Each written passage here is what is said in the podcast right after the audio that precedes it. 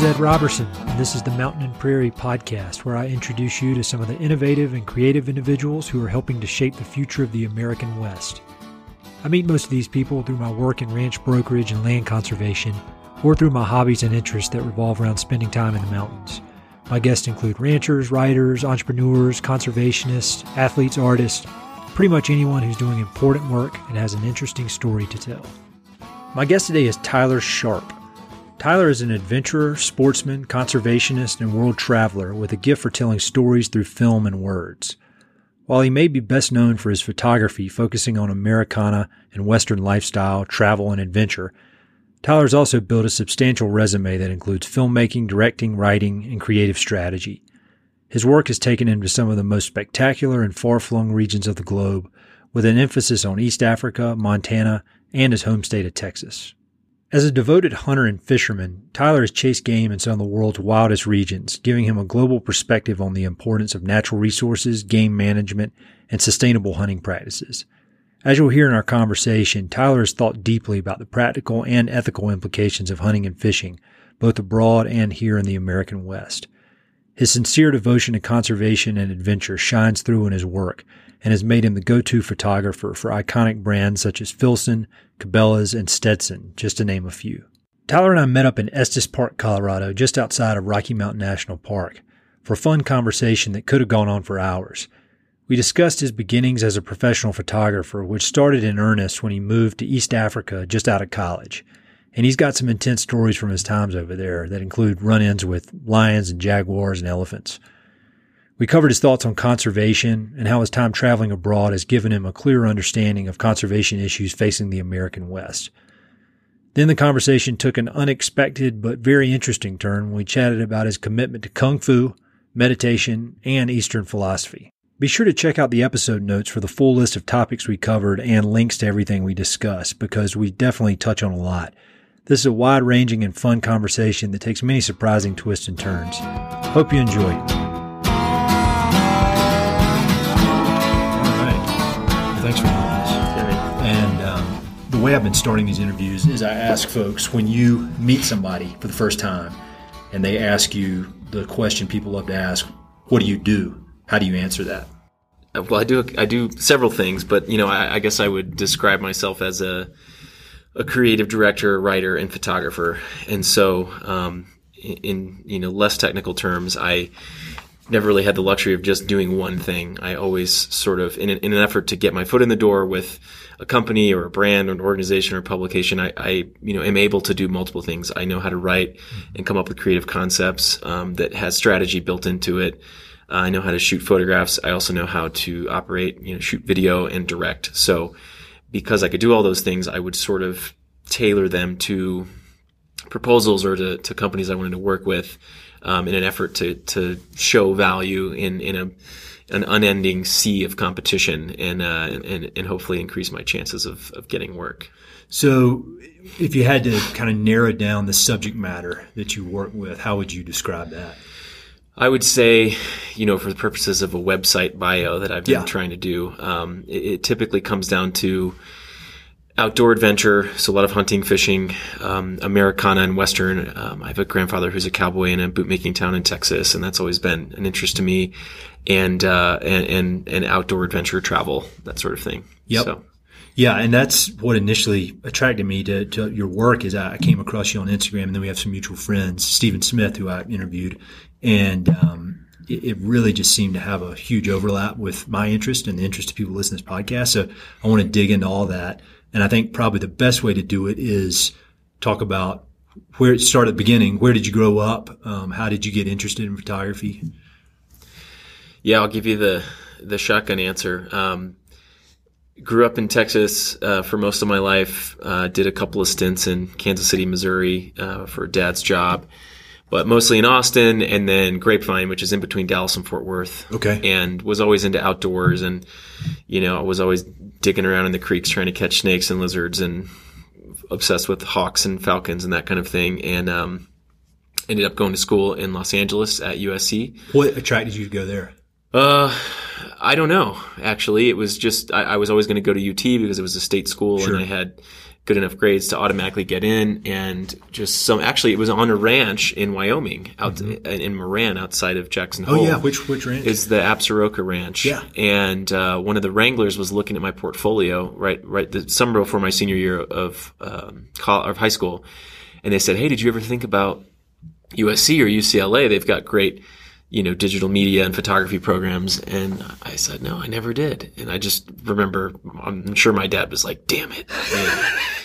Could have been free. So I just got this idea in my head that I wanted to go to Los Angeles, and it's that sort of excitement of, um, you know, leaving, you know, leaving home and going somewhere else. And, um, you know, looking back, it's probably not the most ideal situation, but I think it really forced me to decide where I stood on a lot of issues and, um, really sort of ignited a, a passion for outdoor exploration and, and conservation and that sort of things because I'd be in Los Angeles and I always likened it to Mordor because there was this big, one of those big San Bernardino fires when I was there be- between 2002 and 2006. Okay, yeah. And I came back every time you'd come back to Los Angeles, um, from a, you know, Christmas holiday or whatever, you fly in and you see this box of smog over the downtown area, which is where he lived. And then com- combine that with dark smoke and ash on everyone's car. And I got this idea in my head that, you know, downtown Los Angeles was Mordor and I needed to escape. So I'd go to Big Sur or Joshua Tree or, or, um, or the Mojave or, you know, further up north into the redwoods and really started to, to, you know, value those escapes. And, um, and then I just got lucky, uh, really just fate, I guess. My first job out of college was in Tanzania. Uh-huh. And so through some, uh, serendipitous, uh, you know, meetings, uh, I got offered a position to go work for a safari company in Yep. Tanzania. And so I, I moved, I said goodbye to all my friends in Los Angeles, moved back to Texas, sold a bunch of stuff, bought, went to REI and Cabela's and got a bunch of gear and went to Tanzania and was in the bush for five months filming and photographing big game hunting safaris. Did you go over there with with the intention of doing photography? I mean, is that what they hired you for? So they basically hired me to film the safaris. So they had clients over there hunting buffalo and crocodile and plains game, and they basically wanted me to go on the safaris with them, film these safaris, and then they make these sort of DVDs at the end, with the dual goal being gathering promotional footage for them to use when they go to the trade shows to help book more safaris and stuff. And so I was my official job was cameraman. I was filming, sure. and uh, but I was also taking still photographs in my own time, and Had you ever been there before? No. So you showed up to work and you lived there. yeah. And what was that like? I, I remember, you know, I mean, I've spent a lot of time outdoors and I love animals, but to go from, you know, South Central Los Angeles to South Central Tanzania, Yeah. where there's literally, I mean, you take a bush plane three hours out in the middle of nowhere. Oh, yeah. There's no phones, no internet, no, they had, a, they had a CB radio and I remember they had the the client tents that a little bit nicer with you know the the nice old lanterns and uh-huh. they've got the bed frames in them and they pump water from the river with a sink and a toilet and all this stuff. And I remember going to be like, oh, this is not, this is gonna be so bad. And they're like, no, no, no, your tent's back here with the staff. And I go back and it's you know it's still not a bad tent, Sure. but it wasn't that. And they took me back off into the dark. I had never seen the camp, so I didn't know really where I was. Didn't really, there weren't any other lights. The, the pathway wasn't lit like by the client tents. And they're like, all right, well, you know, good night. We'll see you in the morning. And I remember putting my bags down and, um, there were hyenas not too far from, um, from camp. And, uh, and then an hour later, a lion started roaring too. And I remember, you know, so you could hear it roaring. Oh yeah. So I, I like, you know, put some toothpaste on my toothbrush. and was like, oh, I'm gonna go out here and brush my teeth. And I step out and I hear the line where I'm like, you know what? I'm good. I don't need to brush my teeth tonight. So that that first night I was there, it was it was pretty scary just because I had no idea where I was. I, I didn't even see the camp in the daylight. I thought I was off by myself, and I had no idea how safe you are in a tent versus not being in one with hyenas and lions. And so yeah, the first night was a little bit unsettling, but Sure. I learned through through experience that it's all good. So So you showed up there and you had you had committed. Did you say for five months? yeah, and it was uh, it was the best and worst experience I had had up to that point. Um, the company was run by a really sketchy really sketchy group of Tanzanians um, who were originally from Pakistan, and they were double booking safaris, and they would run out of diesel, and basically the owner fled the country with people's money. So I was stuck there. They uh, my visa expired. They didn't get my work permit. They never paid me. And so and and I and all the other camp staff same deal. Like nobody was getting paid. We are like, what is going on? I have no way to get a hold of anybody. I have Yeah. no friends there. And there was one other cameraman who was from Latvia. Uh-huh. And so I was 22 at the time and he was 18. So we became good friends. Um, but yeah, so I basically, uh, at the end of the season, I'm like, I'm an American. I've never been, you know, out of the country for an extended period of time. In America, your visa expires. It's kind of a big deal, Mm-hmm. right? So I'm a little bit worried of what's going to happen when I try to leave this country. And uh, this guy's like, "Oh no, I'm Nashida Bwana. Like, no problem. You just put the passport in the money, and you know." I'm like, "What? You want me to grease the customs officer?" He's like, "Yes, yes, Bwana. I'm Nashida. No problem." And uh, so I, sure enough, like put a hundred dollar bill, 100? over my expired visa in the passport. Show up to the customs, hand it to the guy, looks at it, takes a hundred bill out, stamps it, hands it across, and then we just walk through. And Oscars and I went straight to the bar and got like a double whiskey. And uh, so I, I came back to the U.S. completely broke. Completely changed my life, you know, spending five months in the bush. Well, that's what I, one thing I wanted to ask. How would you, if you looking back, how do you think you were different from when you showed up, never having spent any time there, to when you got home? just it's hard to explain if you've never been and honestly a lot of people will probably never have the opportunity to experience what i did because you can't go to these game reserves unless you're either a client of these hunting companies or mm-hmm. you're a game scout or a staff. You can't just go as a tourist. And are the clients generally it's pretty high dollar stuff? Uh, it depends. Y- Yes, it's high dollar, but the range of clients, yeah, there's a lot of, you know, wealthier business oilmen who go do this, but there's also guys from, you know, Germany and Spain and, um, and South Africa and, and guys from Kansas who saved their money for 10 years to go, it was their lifelong dream to go hunt, you know, a lion in Africa. And, um, so there was a range of that, but just, I mean, growing up in the West uh, or in the you know the Western world and and being fairly privileged, uh, at least having like a comfortable lifestyle, and then going out there and I mean you hunt for your food. and yeah. you know they would they would ship in some produce with the with the clients and stuff, but for the, for the most part, if your client couldn't shoot, you weren't getting meat. Sure. So it was in that whole thing and just being, you know, decompressing from technology and all that sort of stuff. And, you know, the first week or two, you know, you'd feel a vibration and you check your pocket and make, wait, my phone's not in my pocket. My phone's not on. It's back in the tent. Yeah. You know, 75 kilometers away. Sure. Um, what year was this? that was 2006. So yeah, it was the cell phones were were very Yeah. prevalent. Yeah. And so, um, but yeah, just, you know, getting chased by buffalo and charged by lions and, uh, you know, char, you know, I got attacked by leopards and li- all kinds of stuff, black mambas and poachers and, uh, all, you know, there was a couple of shootouts and I mean, What was scarier, the threat of wildlife or the threat of people? I would, it depends on where you're at. If you're in the city, people, Yeah.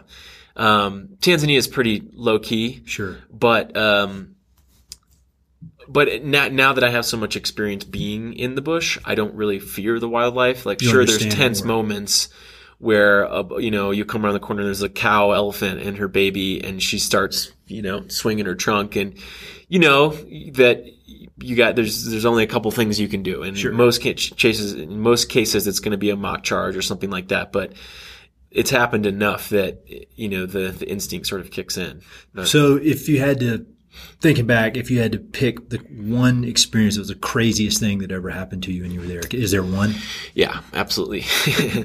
uh, so it would have been in 2009. Um, I had gone back. Um, so a- after that initial trip, I started going to the Dallas Safari Club convention, which is in January, and, and I'm meeting companies and safaris and you know ex- Kilimanjaro expeditions, and just started showing my photos and video, like trying to find a way back over there, and I did and I got uh, hooked up with a booking agent who booked a lot of these adventures all over the world. And um, in the three years that I worked for them, um, and it eventually turned into TV shows for the Outdoor Channel. I mean, I, I went to 25 countries or something like that.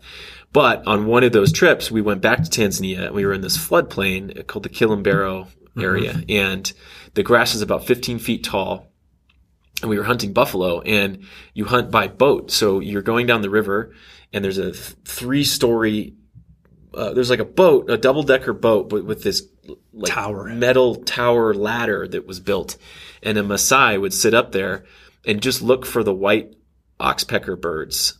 And so you can't see if it's an elephant or a buffalo. All you can see is the white birds. Yeah. And so when you'd see it, he'd, he'd pull this string that would ring a bell and we'd run the boat into the bank and just hike in there, hoping one, that it's a buffalo, two, that they don't trample us, and three, that there's a decent male in there that, you know, is potentially uh, a huntable, you know, species. And so anyways, that's sort of the landscape, but there's a lot of lions out there, and it was ungodly hot. I mean, it was uh, over 100 degrees, but because it's so humid and it's very close to the equator, it was just, it was rough.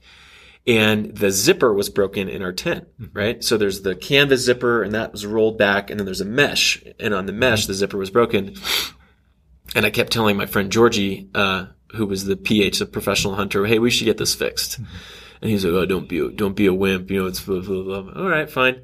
But my bed's right by the door and he's over here. Well, this was the last time I took malaria pills because they, um, they just mess with your Yeah, that's what I've heard. dreams. I've it depends. The, the Lariam is a weekly pill. Don't ever take those. Malarone is a daily pill. Doxycycline is okay. That Yeah. one's fine. I was taking Lariam, the weekly pill. Woke up from this murderous nightmare, just just awful, like Uh-huh. sweating, heaving, like panicking, and it took me a couple seconds to figure out. All right, it was just a bad dream. I'm in the tent. It's all good. Calm myself down, and then I hear which is a male lion right behind the tent. And the zipper is wide open. And I'm like, oh shit. Uh, so I'm like, do I have time to run outside the tent, untie both flaps, roll the canvas down, jump back in, unzip it? And by the time I even twitched to think about going out there, he called right next to my head outside the window. Do you have a gun in the? I uh, don't. The PH does, Uh-huh. but it's a 470 double rifle under his bed, and he's snoring. Sure. You know, and I don't know if it's loaded. And uh, so, anyways, I'm like, all right, well, here we go. And so I'm sitting there, and uh, it steps out. This lion, six over 600 pound male lion, steps out. Is a full moon, and it's probably five, six yards from me Yeah. in front of the tent. And this thing looks like a centaur. I mean, it's huge. Sure. And it had a mohawk mane. So it, it didn't, its mane didn't fully grow in, probably because it's, it swims a lot. It's the floodplains Yeah. and it's not in an open savanna. And anyways, uh, I'm like, all right, if this thing comes, I'm gonna, I'm gonna try to flip the bed on top of myself. So I reach down and grab the bed frame. Classic. You know, the bed, like, the bed creaks and this line just goes, and turns around and just stares me right in the eyes. Holy cow. And so I'm crouched down holding this bed frame and this lion is crouched staring at me in the full moonlight and its tail is flicking back and forth, you know, which, you know, when cats get excited, their tail kind of, and, and I mean, he was acting like he was about to come. Just, I mean, they, and they don't, they don't kind of, they come like a freight train, you know, Yeah, yeah. and, uh, so I'm literally staring at this and it felt like forever. It was, it was probably 15 seconds at the most, but it was simultaneously the scariest and most beautiful thing I've ever seen. Sure. And, uh, and then he just turned around and walked over to the fence and rubbed his face on the fence and jumped in the river and, and swam across and continued to howl or, you know, continued to roar into the distance, sort of them, them announcing their presence, you know, when Sure. they do that, they're Yeah. basically saying, Hey, any other male that's here, Hit get out road. And, um, so I wake Georgie up. I'm like, Georgie, that lion was here. Gets up and, you know, we're, and he's like in his underwear. He gives flashlight with his double, real like Elmer Fudd moment, Sure, you know. sure. And this track was five, six inches across. I mean, it was huge, huge lion. And, um, you know, of course, he starts acting all tough. I'm like, oh, you know, it, let's not fix the zipper, right? And so, anyways, so it leaves. Um, next safari, next full moon, exactly one month later, same tent, same lion comes back. Okay. Yeah. This time, the the canvas zipper is closed, right? Uh-huh. But he comes back and he lays on the porch and his body sags the tent wall in. And so he's panting, he's going like, and, and it's moving the tent wall as he's doing that. And I'm trying to, you know, the, the, the windows are meshed, so you can't really stick your arm out. I was trying to find a way to get a picture Sure, or film sure. it. And, you know, this was before decent iPhone video, excuse me, before decent iPhone video. And so that, when he came back the second time, that's kind of when I decided that he was my spirit animal. So, That's yeah, that's a legit story. yeah. I mean, So- I don't know that I've ever been in that close proximity to any large mammal. I mean, mm-hmm. any wild large mammal. Yeah, I've had quite a few run-ins. I had another run-in with a leopard in Zambia, middle of the day. They're not out during the day very often. It was digging, trying to get a warthole, a, a warthog out of its hole, and uh, the PH is, is his name is Lance, but Lance, you know, Lance, it's uh, from Zambia. You know, is a British, you know, immigrants, third generation, whatever. Toughest guys, those Rhodesian, Zimbabwean, Zambian guys, and no windshield, no doors, wide open Land Cruiser. And he's like, "Do you want me to get closer?" Yeah. So he gets about thirty yards away, and I'm taking some video, and it's just sitting there looking at us, and it had gone behind this tree stump and uh, or a log, and it had its paws on the log, just watching me. Like, ah, that's kind of boring. So I'll, I'm take two still frames, and then we can go about our way. I take one picture, and as I click the shutter on the second one, Coming at that you. leopard just comes straight for me. And it's funny because the second picture is just a blur of grass as I like kind of try to jump out of the way. And I, I had this big zoom lens and I was just going to try to just try to hit him with Uh-huh. it, you know, to get him off me. He's, they're going to get you no matter what. Yeah, yeah. It's just how bad it's going to be. Uh-huh. And so I like, well, you know, jump back and leopard runs off, you know, about three yards in front of me. And I look down and, and Lance is laughing. He didn't reach for the keys, didn't reach for the gun. He's just laughing. He looks up at me and he goes, did you shit your pants, mate? like, yeah, thanks, Lance. So he knew it was a mock charge, but I didn't. Oh so man, yeah. Well, that's I don't know how you learned that. He must have been on the receiving end of a few of those. he had It's a couple of passage, I guess. Yeah. Um, so you're over there in Africa, and I mean, we could talk about that for five hours. Um, how did you end up making the transition to Western U.S.? Uh, you know, I did that for a long time and I got real burned out. Um, I was What what burned you out about it? Well, I was uh, I was filming for a couple different TV shows, and unfortunately, the people I was working for didn't value my uh, creative opinion. And and they, they, in their mind, in the hunting world, a lot of times a cameraman is just like an 18 year old kid that they give a camera and tell what to do. But I went to film school at USC and I had, you know, cinematography experience. I was trying to make it look cool. I got a steady cam. Let's do this and that. So I wasn't, I didn't really feel respected as an artist. The pay was pretty low.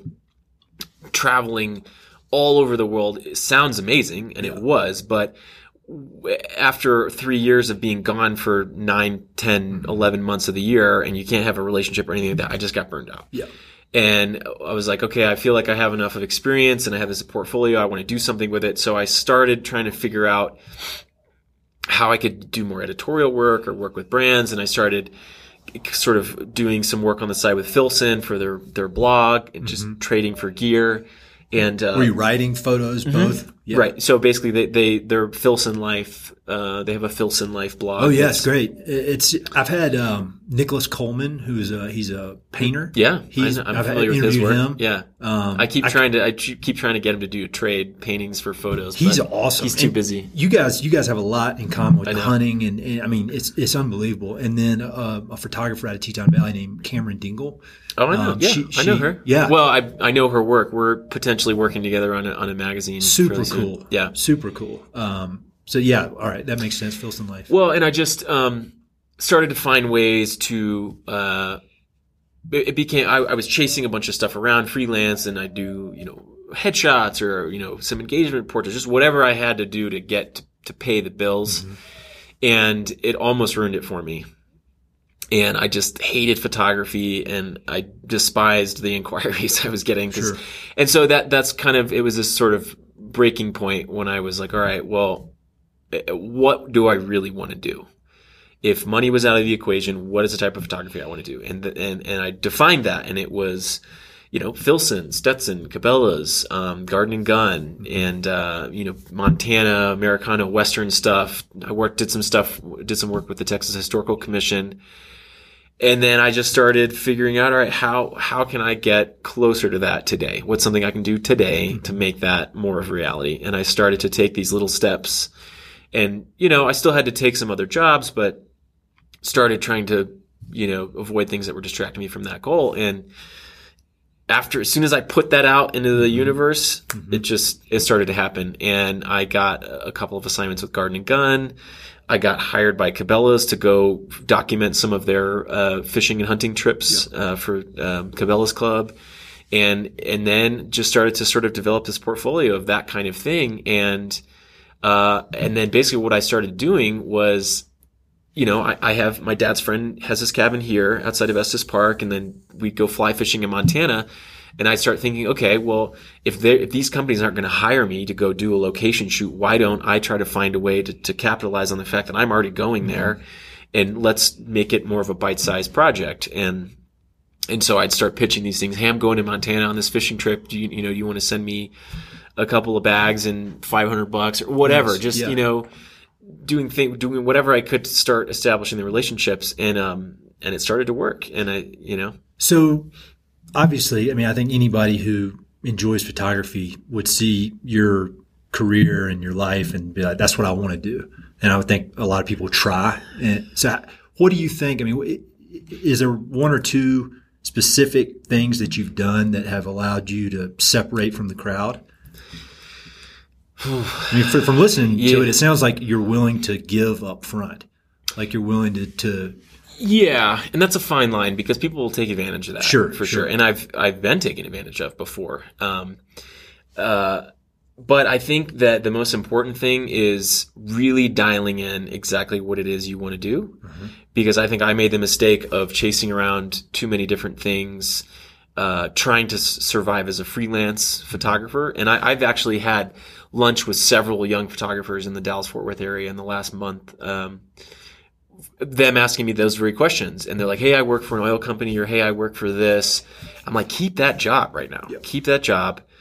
Because if you go all in right away without a plan and a, a very, you know, distinct portfolio and direction, it might kill it for you. Mm-hmm. It might ruin photography. And it almost did for me. Mm-hmm. And I think that's the most important thing is really knowing what you want to do, but then also go out and do it. You know, yeah. it, it, you may not get paid for the first year or two. You just got to go out. Like with Filson, I said they would just, they would trade for gear. Mm-hmm. And that's not going to pay my landlord, but I went out and shot three or four of these stories, and those are things that can go on my website. And f- to an outside perspective, I mean, that's work I did for Filson. Yeah, they didn't hire me, and it wasn't this, you know, four day on location shoot with art directors and all this stuff. But for the purposes of anyone else looking at my website, the, those are yep. portfolio pieces. And so defining what you want, and then going out and getting relevant work mm-hmm. because you know you could you could be the nicest most charming person and you know, talk someone into doing it. But if you don't have any work to show, then that's going to be a lot harder. Sure. And so,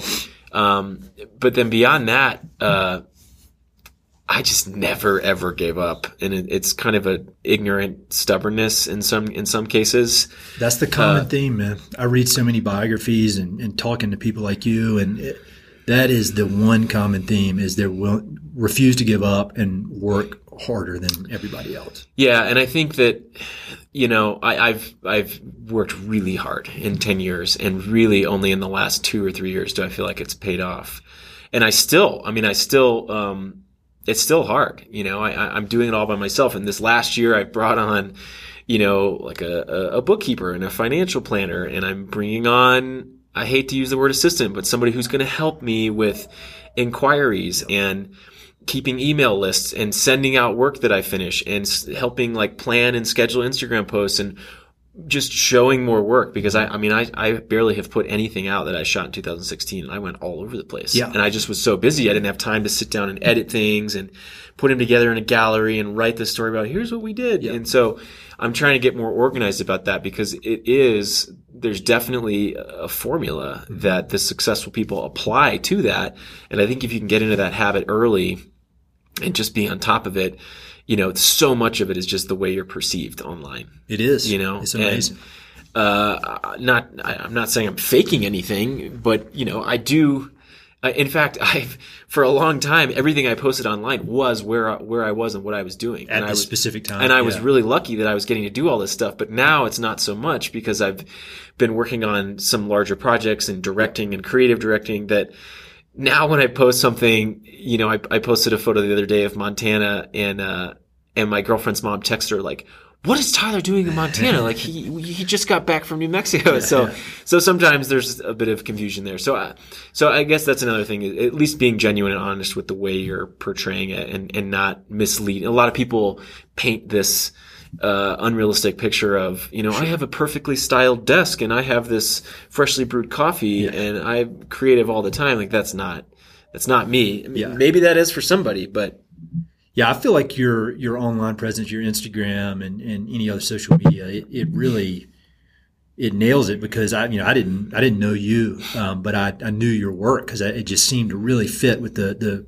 kind of my professional and personal interest, and it, you know it, sitting here talking to you it is perfect. You know, I mean I feel like the pitch of it is perfect. And one thing there seems to be kind of a, a conservation theme throughout yours. It's not like there's any sort of activist message or anything, but there's there's definitely a theme of conservation that runs through that. Can you talk a little bit about that? Yeah, and I think um, just going back a little bit to what you're saying, uh, you know, m- my girlfriend really helped me realize that I am a brand. That the way And she's a designer. for- yeah, and so she did my branding and, and logo and all that. And I never, it never crossed my mind that the the way I live my life, the things I do, the people I meet, the places I go, that those are that's a life, that's a lifestyle, and that a lot of times the, the work I get and the reason I get hired is because of the type of person I am. Yep. And so I, I've embraced that, not in any of this like flashy signature way, but just in a sense that this is, you know, I mean, I have a style of doing things and, and I try to be genuine and, and, and introspective and insightful. And, um, you know, going into the conservation thing, uh, you know, hunting in Africa is a very controversial topic. Even hunting in the United States is a controversial topic. And, uh, just, it, it's crazy how not only uneducated, but misinformed that most people are about this topic yes, because the reality of the situation is that hunters pay for and I don't know the exact percentage, but we're, let's say to be safe between 95 and 98% of the mm-hmm. conservation worldwide, mm-hmm. right? Especially in Africa. They do these censuses. They determine, okay, there's this many animals in this game reserve. This company is required to be stewards of this land, right? If because if someone's not a steward of the land, anti or poachers come in, farming is constantly encroaching on on these park lands, uh, population expansion, and that sort of thing. And so they issue a certain number of permits based on the number of animals, and they say, okay, you we can realistically take 15 buffalo in this area you know, or, and this is where it gets really controversial is with elephants, right? So the elephant population in Africa, um, you'll hear it from different sources, whether it's, yes, there are ivory poachers who are killing, uh, elephants just for their tusks, right? Well, that's not the same as hunting, right? And there's other areas in Africa where there's too many elephants and they've knocked over all the trees and the Kalahari Desert is expanding and it's killing, uh, native species. The the Chobe bushbuck is gone. It's extinct because the elephants. There's too many elephants, and they knocked over all the trees. So the desert's expanding. Well, a way to manage that is to bring in hunters, and instead of just killing a bunch of them, they the hunters pay you know fifty, sixty, seventy thousand dollars to shoot one. It lowers the herd, and then thirty percent of that money goes to the local village for mm-hmm. schools and wells and medical. And this is all managed by the government of Zambia or Tanzania or Botswana or wherever it is. And they have game scouts there at all times who are mm-hmm. rigidly recording the animals. And you, you have to shoot males. They have to be over a certain age. They can't be out of a, a herd or a pride or anything like that. And so there's the reality of the situation in Africa, and then you come over to America, and these all these animal rights groups, um, you know, are animals beautiful and and wonderful, and do they do they deserve uh, you know healthy free lives? Yeah, but since the dawn of time, the relationship of human versus animal has been one of hunter and prey Sure. right? And sustenance. And sure, most people don't live a life where they're required to you know, hunt to live. There, there's some people out, you know, maybe in Montana and Wyoming where, yeah, they'll go shoot a deer or a elk and that's their meat for, Yeah. for four months. Um, but, you know, they, they paint this picture of anyone who kills an animal is a murdering, you know, bloodthirsty savage. Like that's not Not even close. Not even close. And the reality, at least in Africa, is that if these organizations were not in place, that the second uh, that they were removed, um, the demand for bushmeat, the the rapid expansion of farmlands and population, and just poaching in general would wipe it out. Oh yeah, same. it's the same here in the American West. And so, um, you know,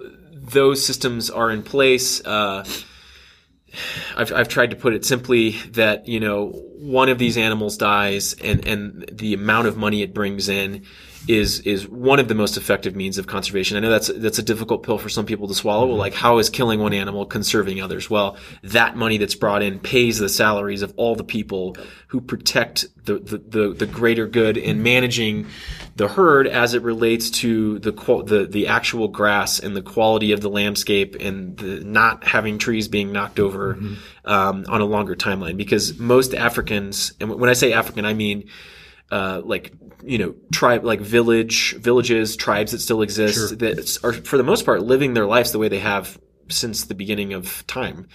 They think in the moment. They think about now. They're not thinking about six months from now. Mm-hmm. And so there are programs that have been put into place that are trying to educate them in, in a way that's relevant to their lifestyle. Hey, look, if you just reduce your herd before the dry season and, and use that money to re, you reduce your herd to buy grain and molasses to feed your herd that then when the rains come back you can get them back. And, and that helps the grass grow back and all this. So they're trying to do that sort of thing in place but um, hopefully i'm not i'm not rambling too much here but No, no, it all point, makes point being sense. that um, you know that those those animal rights groups and things um, are doing actually, in my opinion, more harm than good because they're misinforming people about the reality of the situation, and they're actually roadblocking the people who are doing the most conservation work. Um, so, if they really cared about conserving the animals, they would take emotion out of it, and these emotion-based hate campaigns. Um, and sending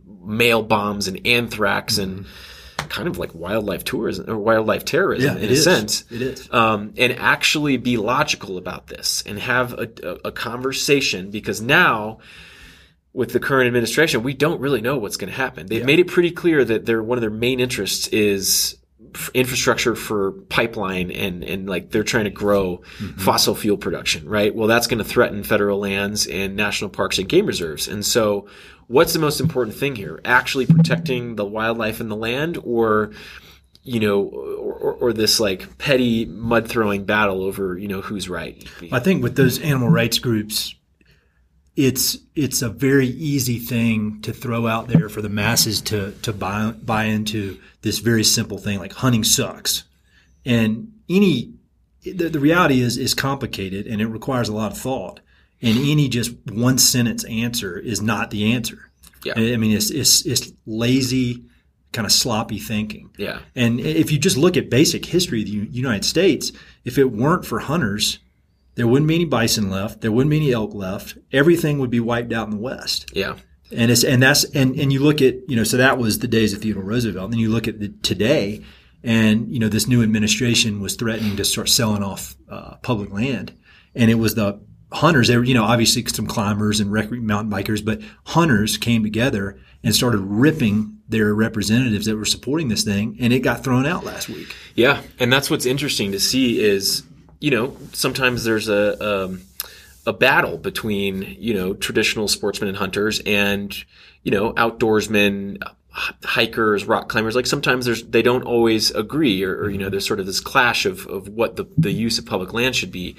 But it was in, it was really encouraging to see people who are on opposite sides of that spectrum actually come together for a common cause. In that mm-hmm. case, which is okay. No, it's the, the most important thing here is that this land stays public, whether it's for hunting or whether it's for, you know, hiking, it, it's still important that we have access to Yep. it, you know. Well, I think people like you, that's, that's one of the reasons that I want to ha- have this podcast because people like you get it in that you're a hunter, you're an outdoorsman, you've climbed Kilimanjaro, you know, you love the mountains, you love to fish, you love hunting, you love, you know, all that stuff.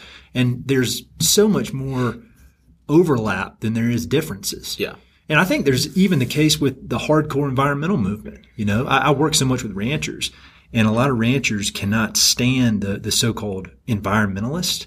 And these are ranchers that have conservation easements on their property, but it's just, uh, I think it's just people are, are lazy and they're not willing to have a, a, a in-depth conversation about it. Yeah, and and so without going too far into it, we're um, I'm, I'm involved in a, a group of guys that started something called the Modern Huntsman, and, and eventually we're Yeah, gonna, to ask you about that. We're going to eventually going to launch a publication, and it, and it's basically going to be sort of a an edu- educational platform, um, and that's when you said Camrin Dengel. She's someone that we've talked to about being a contributor, and, and Travis um, Gillette from Filson and um, Ford Yates and a couple other people who are have become well known for that sort of work, to be an alternative voice um, to the hunting and conservation world, because there is this sort of side. Um, and I'll be the first one to admit that, yeah, there are people who act like rednecks and give it a bad name. And that there's these big brand, you know, industry things that exist that, that make it sort of, in my opinion, lose its honor and, and traditional value. And Yeah. so we're sort of trying to come out with this middle of the ground thing that takes it from both sides and isn't he- heated in the debate is, is more fact based and logical and, um, and so in the in the case of like you said environmentalists and ranchers and I remember this this debate broke out on an Instagram photo that I posted. We went uh, it was a story that we were doing for Yeti. A friend of mine is one of their barbecue ambassadors. Um, his name's Justin Fourton he owns Pecan Lodge Barbecue in Dallas. Okay. and we went out to West Texas on his ranch um, on a quail hunt. And it was me and two other guys, and we went out with the hunt uh, with the purpose of hunting just enough quail to cook a dinner for ourselves, right? So we we harvested these quail, and I took this photo of of all the quail. We had put them. We didn't have, you know, a, an ATV, and all, we didn't have dogs. We were just on foot, and so we were actually putting the quail in his hat in his Stetson. So I took this photo of, of the hat with the quail in it, and it, you know their sons were there and they helped us prepare the birds and, and then he seasoned them with his secret you know Yeah. sauce and we cooked this amazing meal. Well this fight broke out on an instagram photo that i posted and people you know calling me a bloodthirsty murderer and i'm not a man without a gun in my hand and if i was dropped in the middle of nowhere that i you know i die in a day and all this kind of stuff and i wouldn't survive a second and all this crazy stuff. And literally somebody said why can't you go to whole foods and buy your meat like everyone else Just and don't that get it. well that was and i and i actually try to address all of these remarks with logic and have a conversation which doesn't happen because they're re- reacting emotionally they're not you know they're not responding logically and so I, you know, so it's like, where do you draw the line? It's like you complain about the beef industry and, and the, the methane problem and, and you know that that's wrong okay? Okay if you don't want me to go buy beef or or you don't want me so then then i'm gonna what's wrong with me going and harvesting an animal legally that's part of a conservation program? Mm-hmm. So it's it's like just knowing what the facts are and if you're being responsible because that's really what it's about. It's about personal responsibility. And i can't speak for everyone else but i i don't hunt that many things. And when i do it's going home and going in my fridge or freezer and I'm going to mm-hmm. eat it and make a stew or a, you know, grill it for my friends or whatever. Yeah, I, I, that that's one of the things that really it, it burns me up. And then we were talking about Nicholas Coleman. We talked about that a long time in our conversation about you know th- this really messed up idea that, that people have. And I, I think in the end, it's in the age of social media and people just don't they don't have the attention span to to dig deep enough because it's not like you have to dig deep. If you just scratch the surface, it mm-hmm. it makes sense to me. And I'm open. If somebody has other ideas and they want to convince me of it, I'd love to hear it. But I've thought about it a lot, and I agree with everything you said. Well, the thing for me, and this is what it came down to, at least in that particular argument, is, you know, for whatever reason, which doesn't make sense to me, that, you know, I mean, there's obviously quite a, a growing, it seems like a growing vegan movement in the United States, mm-hmm. which, great, right? If you want to live a healthy life and, and you personally don't want to be responsible for, you know, taking life, well, plants are still life too. And so it's like, where do you draw the line? You're, you're still taking life regardless. And yeah, it's not an animal, but just because you personify the animal and you think it has all these emotions doesn't mean that it actually does. And being shot, uh, cleanly with a rifle is a much less painful death than the one they eh, typically experience in, in the wild. And so that's fine. If you want to live that lifestyle, great. Okay. But this aggressive, attacking mentality that a lot of them have of getting in people's face and insulting them and calling them names and drawing them into conflict, that to me seems to be a complete complete contradiction of what a vegan lifestyle is supposed to be about. Mm-hmm. Yeah. Right. And, and you don't see a lot of hunters going out and getting in people's faces and, you know, and, and like shaming people. Eat meat. Yeah, Yeah. It's like people do it, but a lot of that's in response to. Well, they're know, being pushed. The whole PETA people eating tasty animals bumper stickers. Like that's an obviously a response to some of the, in my opinion, extreme things that PETA's done. Um, Well, it's hard if you're being attacked in any in any situation. It's Yeah. hard to sit there and take it. Uh, Right. The, And- the response is fight back. And I just I think the point for me is that you know it's important to just be open minded, and just because you feel like you have a belief system or a value system that doesn't mean that you should impose it on someone else. That you you have no idea the sort of life they've lived or the morals they hold, and that they're different. And, and we live in America, and, and if America is going to continue to be what it should be, that that shit needs to stop. you know, like realize that there's lots of people who think and act and live their life differently than you. And yeah, there's things that require calling out, and there are things that are detrimental mm-hmm. to a society or bad. You know, that I think we can all agree on on common moral ground, but emotion needs to be taken out of it. Yeah, I what I agree. think. And it's it's so funny because we're in this age where there's unlimited information, yet it seems that people are more uh, or less informed than they've ever been, or less less interested in digging deep. Right? They it's very surface level. It's all surface level. Yeah. Well, I read it and I saw a post that my friend liked, and it led to this website that no one's heard of, and and now it's a fact. Yeah. Uh, Actually, no. That's That's not how it works. um, so, if you had to define the word conservation, how would you how would you define that?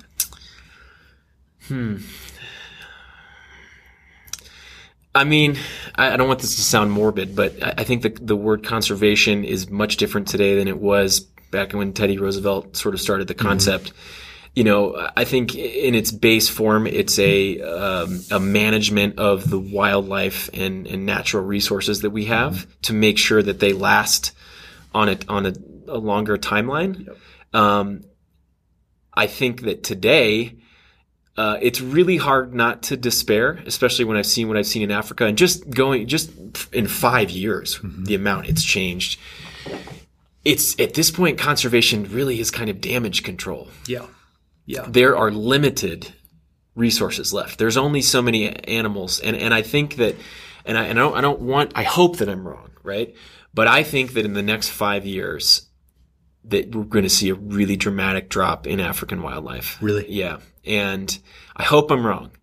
But just with the way it's going and, and, and, you know, foreign pressure coming in and development and, and mining and, and infrastructure development that it, it, it sucks. But if, if something doesn't have value in Africa, mm-hmm. it doesn't survive. Sure. Right. So as long as these animals have a, a price tag on them, whether that's a photo safari or a hunting safari, and the price tag is much higher on a on a on a, uh hunting safari.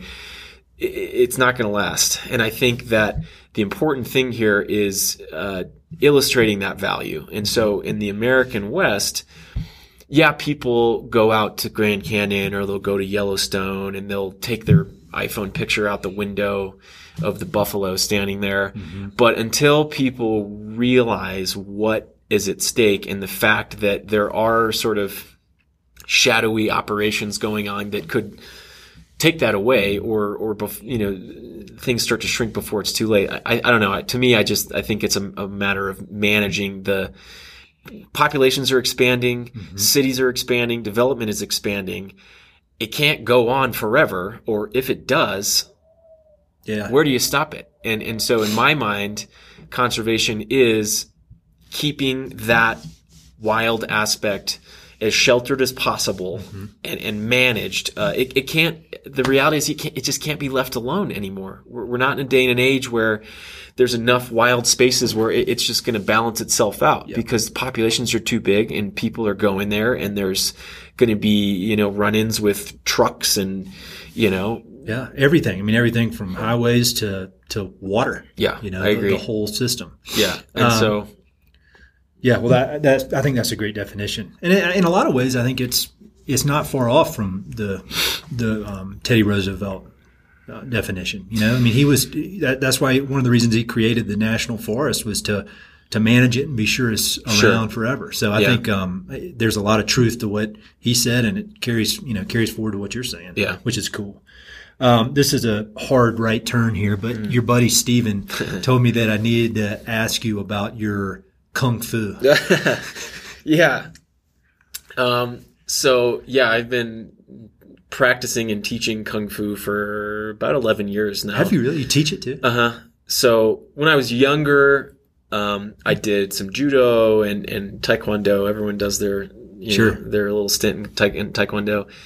Um, and I just I've always been into uh, sort of Asian spirituality. I was really interested in the samurai when I was a kid, and the bushido and, and the the hagakure and all that, and and old kung fu movies, and then you know the Matrix sort of pop, popularized you know uh, Sure. a little bit of the kung fu in mainstream.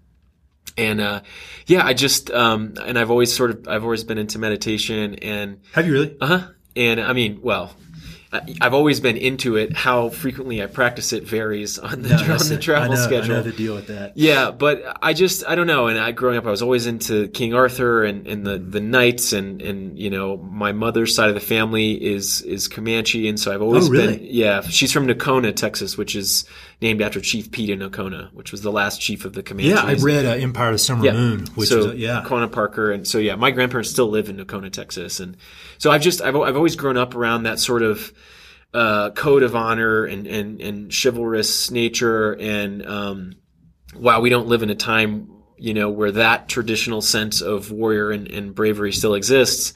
I try to apply it in other aspects of my life, and one of those is practicing martial arts. And it's funny because it's something that almost no one has ever seen me do. It's this part of my life that is probably one of the most important, strongest foundations of who I am as a person, as far as discipline and and confidence and uh, and, and keeping like a.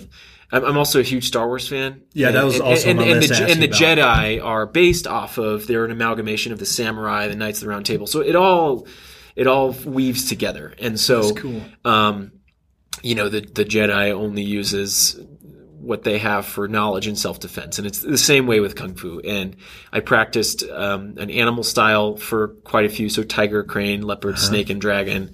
And then about four years ago, I switched to Wing Chun, which is what Bruce Lee studied. And all the Ip Man movies are based off that. And um, it's a very uh, technical, close quarters style that's based on reaction and and and, and um, counterattacks using the opponent's force against them. So.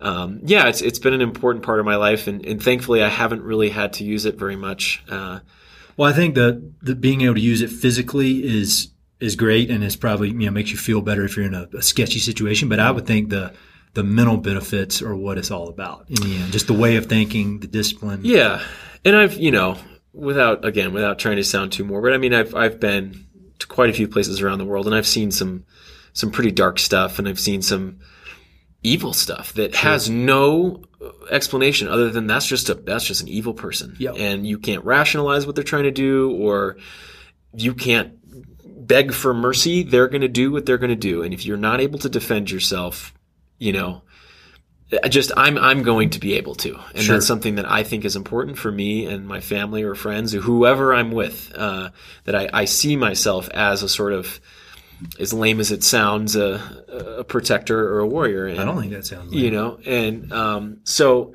yeah, I mean, there's there's been seven or eight situations in the last ten years where something came to a confrontation over. In most cases, it's just people being drunk at a bar Sure. and trying to start some some crap, and I think that they can sense.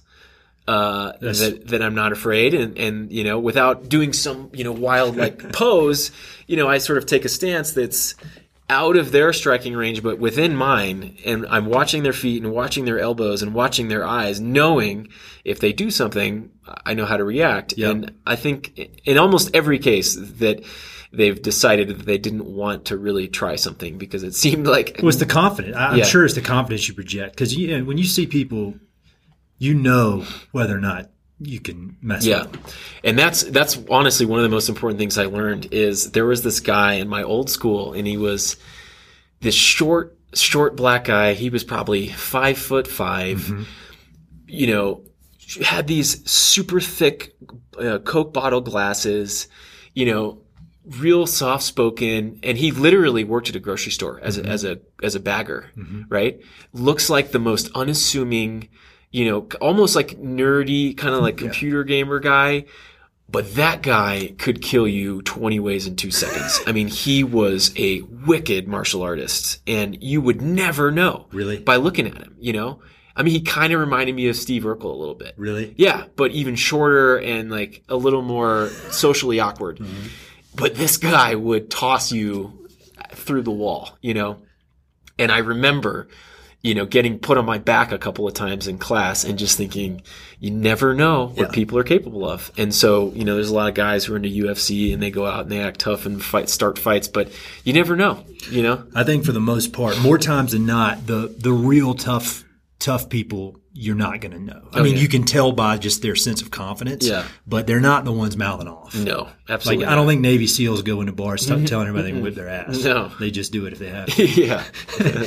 Um, well, man, there's so much to talk about, but I don't. I, I know we, we're bumping up on time. Are you good? Yeah, I'm good. Um, so there've been there are a few questions that I like to ask everybody who comes on um, because I get some really interesting answers. And so the first one is: Are there? Do you have any favorite books that you generally that you've given to people or that you recommend? And it could be about the West, it could be about martial arts, meditation, just books that are important to you. Uh, Joseph Campbell. Uh, his famous book is called The Power of Myth. Yep. Um, so I don't know how familiar you, you are with him, but in, in a nutshell, he's a you know probably the the most. He's not alive anymore, unfortunately, but the the, the most renowned uh, authority on on mythology and folklore. And um, George Lucas based Star Wars off a lot of his work, and his, his breakthrough work was called The Hero with a Thousand Faces okay. and briefly, he is an authority on all world religions, whether that's Native American folklore or Inuit traditional tales.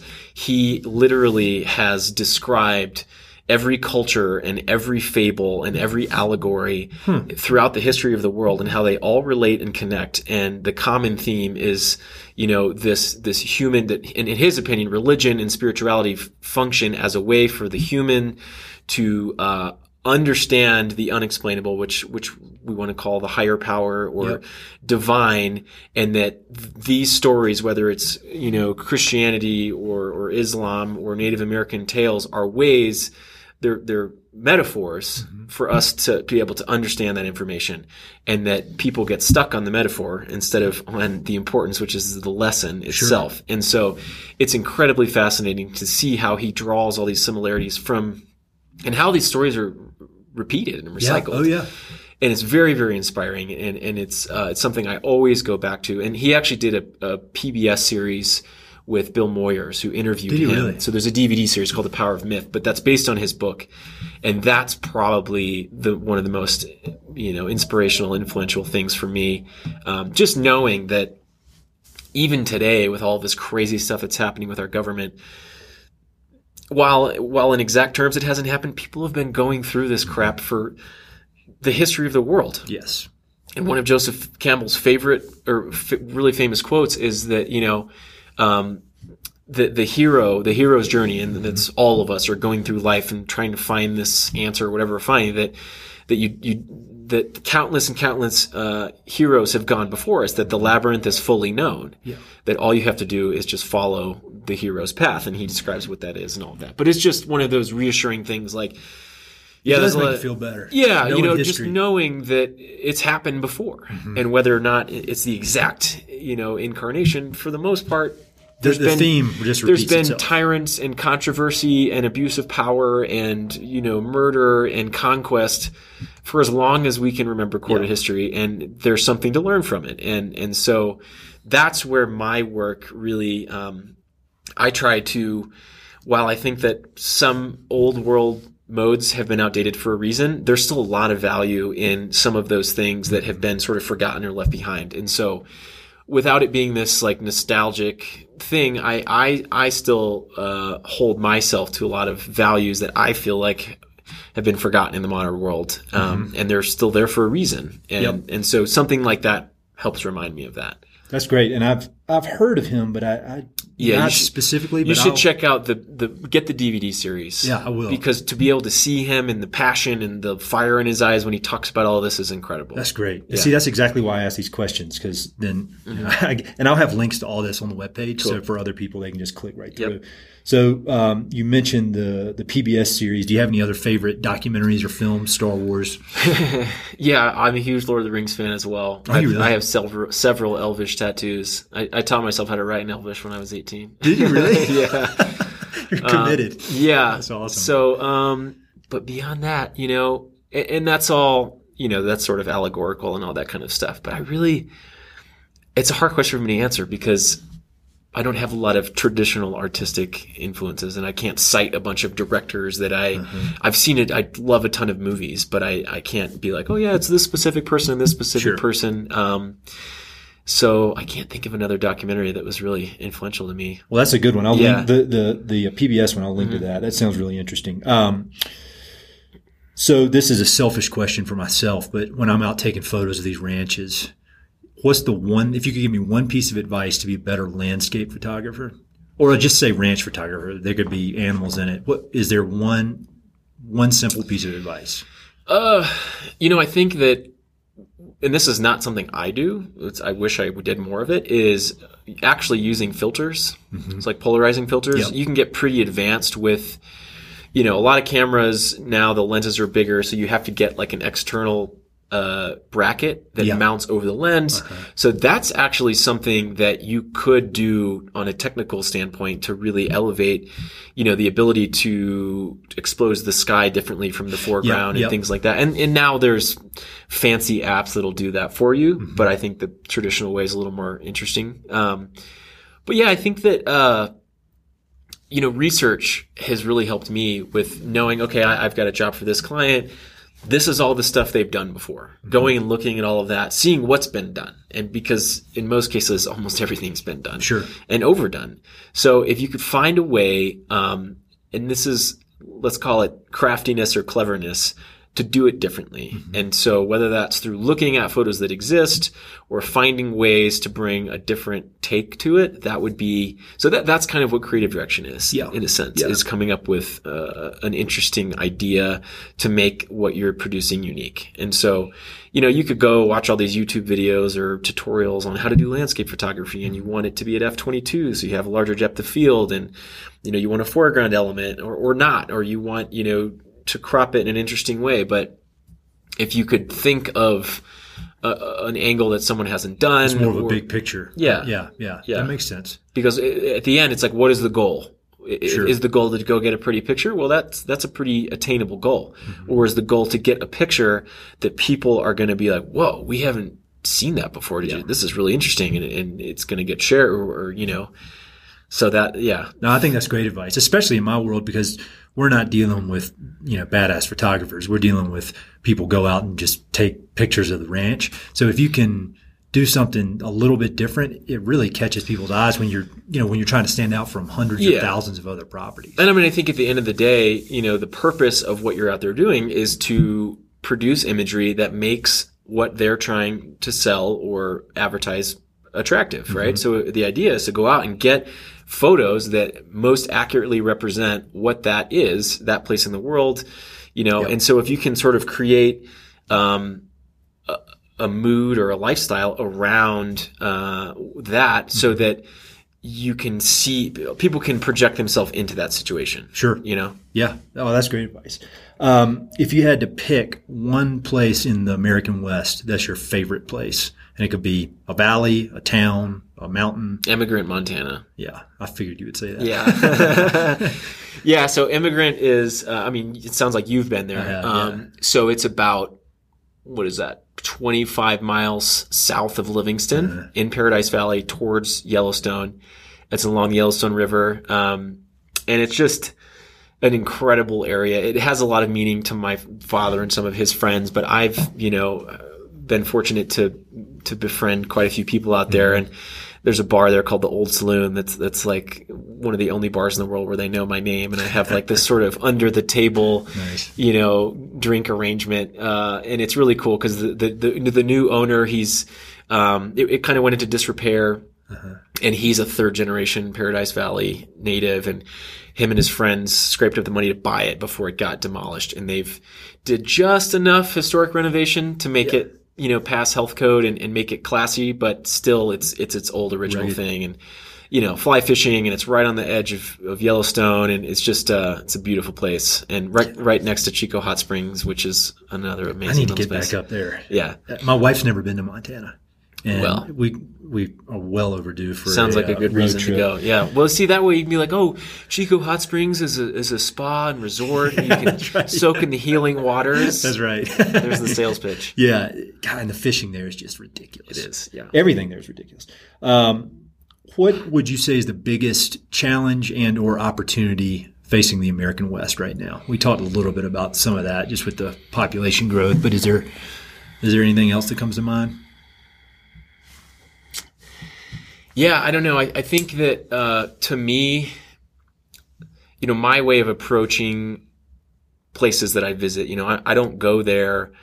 Uh, I go there with an open mind and an open heart, and I try to meet people on on their terms. And I, I'm interested in the way they live their lives and try to learn something from that. And so, what really bothers me, and that what I think could be a potential threat down the road, is when people come in and sorry, California, but California and New York in particular, people are coming into the Yellowstone or the Yellowstone Club and they're like, oh, this is great, but we want to change this and we want to change this and we want to change this because it's not like it was back there. Well, don't go somewhere and expect it to be where you just came from. Like, respect the fact that these are people who've lived there and they, they live their life a certain way and this is the way it is, you mm-hmm. know, and if you don't like it, get out. You know, it's like, I, I don't want to be an asshole, but that's kind of the way it should be. Don't come in Well, what's the point of traveling or going somewhere if it's going to be exact damn same as where you came from? and so, you know, there's a and, and and and rightfully so. You know, people in Montana are surprisingly political when it comes to public land or federally held land or private property. And, and you know all these ranches the price are getting jacked up and you know a millionaire from wherever flies in and buys this. And, and what's his long-term goal? Is he going to hold on to that land or is he going to sell it to do a development? And there's been some you know the yellowstone club is this fancy high-end club and a lot of the bordering lands around that, people are complaining. They're like, we don't want bears coming through here and we don't want moose. It scratched my Maserati. It's like, what are you talking about? Like, this is one of the only places in the world, or not in the world, but in North America where these animals move freely. Why would you want to change that? yeah, Don't go outside if you're scared. You know? exactly. Or just better yet, don't come here at all. Right. So, uh, in my opinion, that's something that could be a potential threat is uh, outsiders coming in with a lot of money and influence in changing what doesn't need to be changed because they feel like it needs to be like where they came from. Yep, I think that's great. Um, okay, and so next to the last question, if you could make a request of the people listening to this podcast, and that's just generally people who love the American West, and either through hunting, fishing, you know, endurance sports, art, uh, you know, what what would be your request for those folks? Yeah, it's hard. I mean, I think that um, I think it would just at the end it all comes down to personal responsibility, and, and even if you're if you're listening to this, I mean, ideally, eh, eh, most likely the people listening to this have an experience with hunting and, and outdoor conservation. But if you don't, um, consider you know being a little more open-minded about it and, and having conversations with people and understanding what that lifestyle is like and what the implications are and and how that process works the fact that people who buy duck duck licenses and fishing licenses and deer licenses pay for most a lot of the national park stuff Sure. and the upkeep and you know there are the departments but um and then i think that without some sort of radical call to arms you know, wherever you see a debate or a conflict going on, trying to engage in it in a logical, uh, straightforward, non-emotional way, because calling names and threatening and doing that is not helping anybody, you know. And so, and at the same time, um, damage control online. If you are a hunter, consider the sort of damage that posting, uh, you know, a, a bloody photo online can do. And, and even though you're treating the animal with respect, someone who doesn't understand that concept may see, you know, they, they see hunters standing there with a big smile on their face, holding an elk up with, with blood everywhere. And they think, oh, this person's, they've got that smile on their face because they killed this animal, you know? And yeah, in a sense that's true, but it's not out of disrespect. So just being aware of what we put out there, how it can be used against what, you know, the greater good. I think that's great. Yeah. So, how can people find out more about you? Um, social media, website. Yeah, so uh, I'm hoping to launch my new website in the in the coming week or two. It's it's just my name. It's tylersharp.com. Okay. Uh, I've been going through a massive uh, sifting through the archives, and so it's gonna be it's gonna be great when we get it live because there's gonna be all sorts of stuff that no one's ever seen. Um, but my Instagram is a great way. It's just Tyler Sharp Photo. That's the one I, I, I keep up with the most frequently. Um, yeah, and, and there's some some friends of mine who did a bio on me that'll be on the website. Uh, they sort of did an interview similar to this, Oh, and then cut a lot of the footage from Africa and Montana in, you know, interspersed with the stories, and and it, it's a pretty good. They did an amazing job of of putting my story into like a three minute video. Um, Cool. which has been a great marketing piece for me. Yeah. Well, when all that's ready, I'll blast it out through all my networks as well. Cool. So, and Awesome. I'll, I'll add links. Well, thank you for doing this. This was really awesome. Hey, appreciate you having me. I'm glad we got to connect. And I want to. We'll have to do part two, three, and four because there's a lot more to talk about. yeah. Hey, it's Ed again. Thanks so much for listening to the podcast, and thanks for listening to that particular episode. I hope you enjoyed it. Before you go, I've got three quick things. Number one, if you like the podcast, please do me a huge favor. Either pass it along to a friend who may be interested, share it on your social media, and or go to iTunes and give it a five-star review. All those things would mean a lot to me, and they would really help to spread the word about the podcast. Number two, if you've listened to many of these episodes, you know that I love reading and I love talking about books. Every other month, I send out a quick email with a few books that I've recently read and highly recommend. The subjects are varied, but they're pretty much all nonfiction with an emphasis on history, biographies, adventure narratives, and topics related to the American West. There are no sales pitches for ranches, no spam, no other kind of nonsense, just books. So if you'd like to sign up for the list, head to Mountain and Prairie slash reading, or just go to Mountain and Prairie and there's a massive tab at the top that says book recommendations. Click on it. There are a ton of good books that I've read. Some of the old email lists are on there. Uh, you can go crazy. There are a lot of books. And finally, if you know anyone I should interview for the podcast, please don't hesitate to reach out and let me know. All my contact info is at mountainprairie.com, and I'm on all the social media stuff Facebook, Twitter, Instagram, blah, blah, blah. So feel free to reach out. I'd love to have some recommendations and suggestions of interesting people I should meet. All right, that's it. Thanks for listening. Talk to you soon.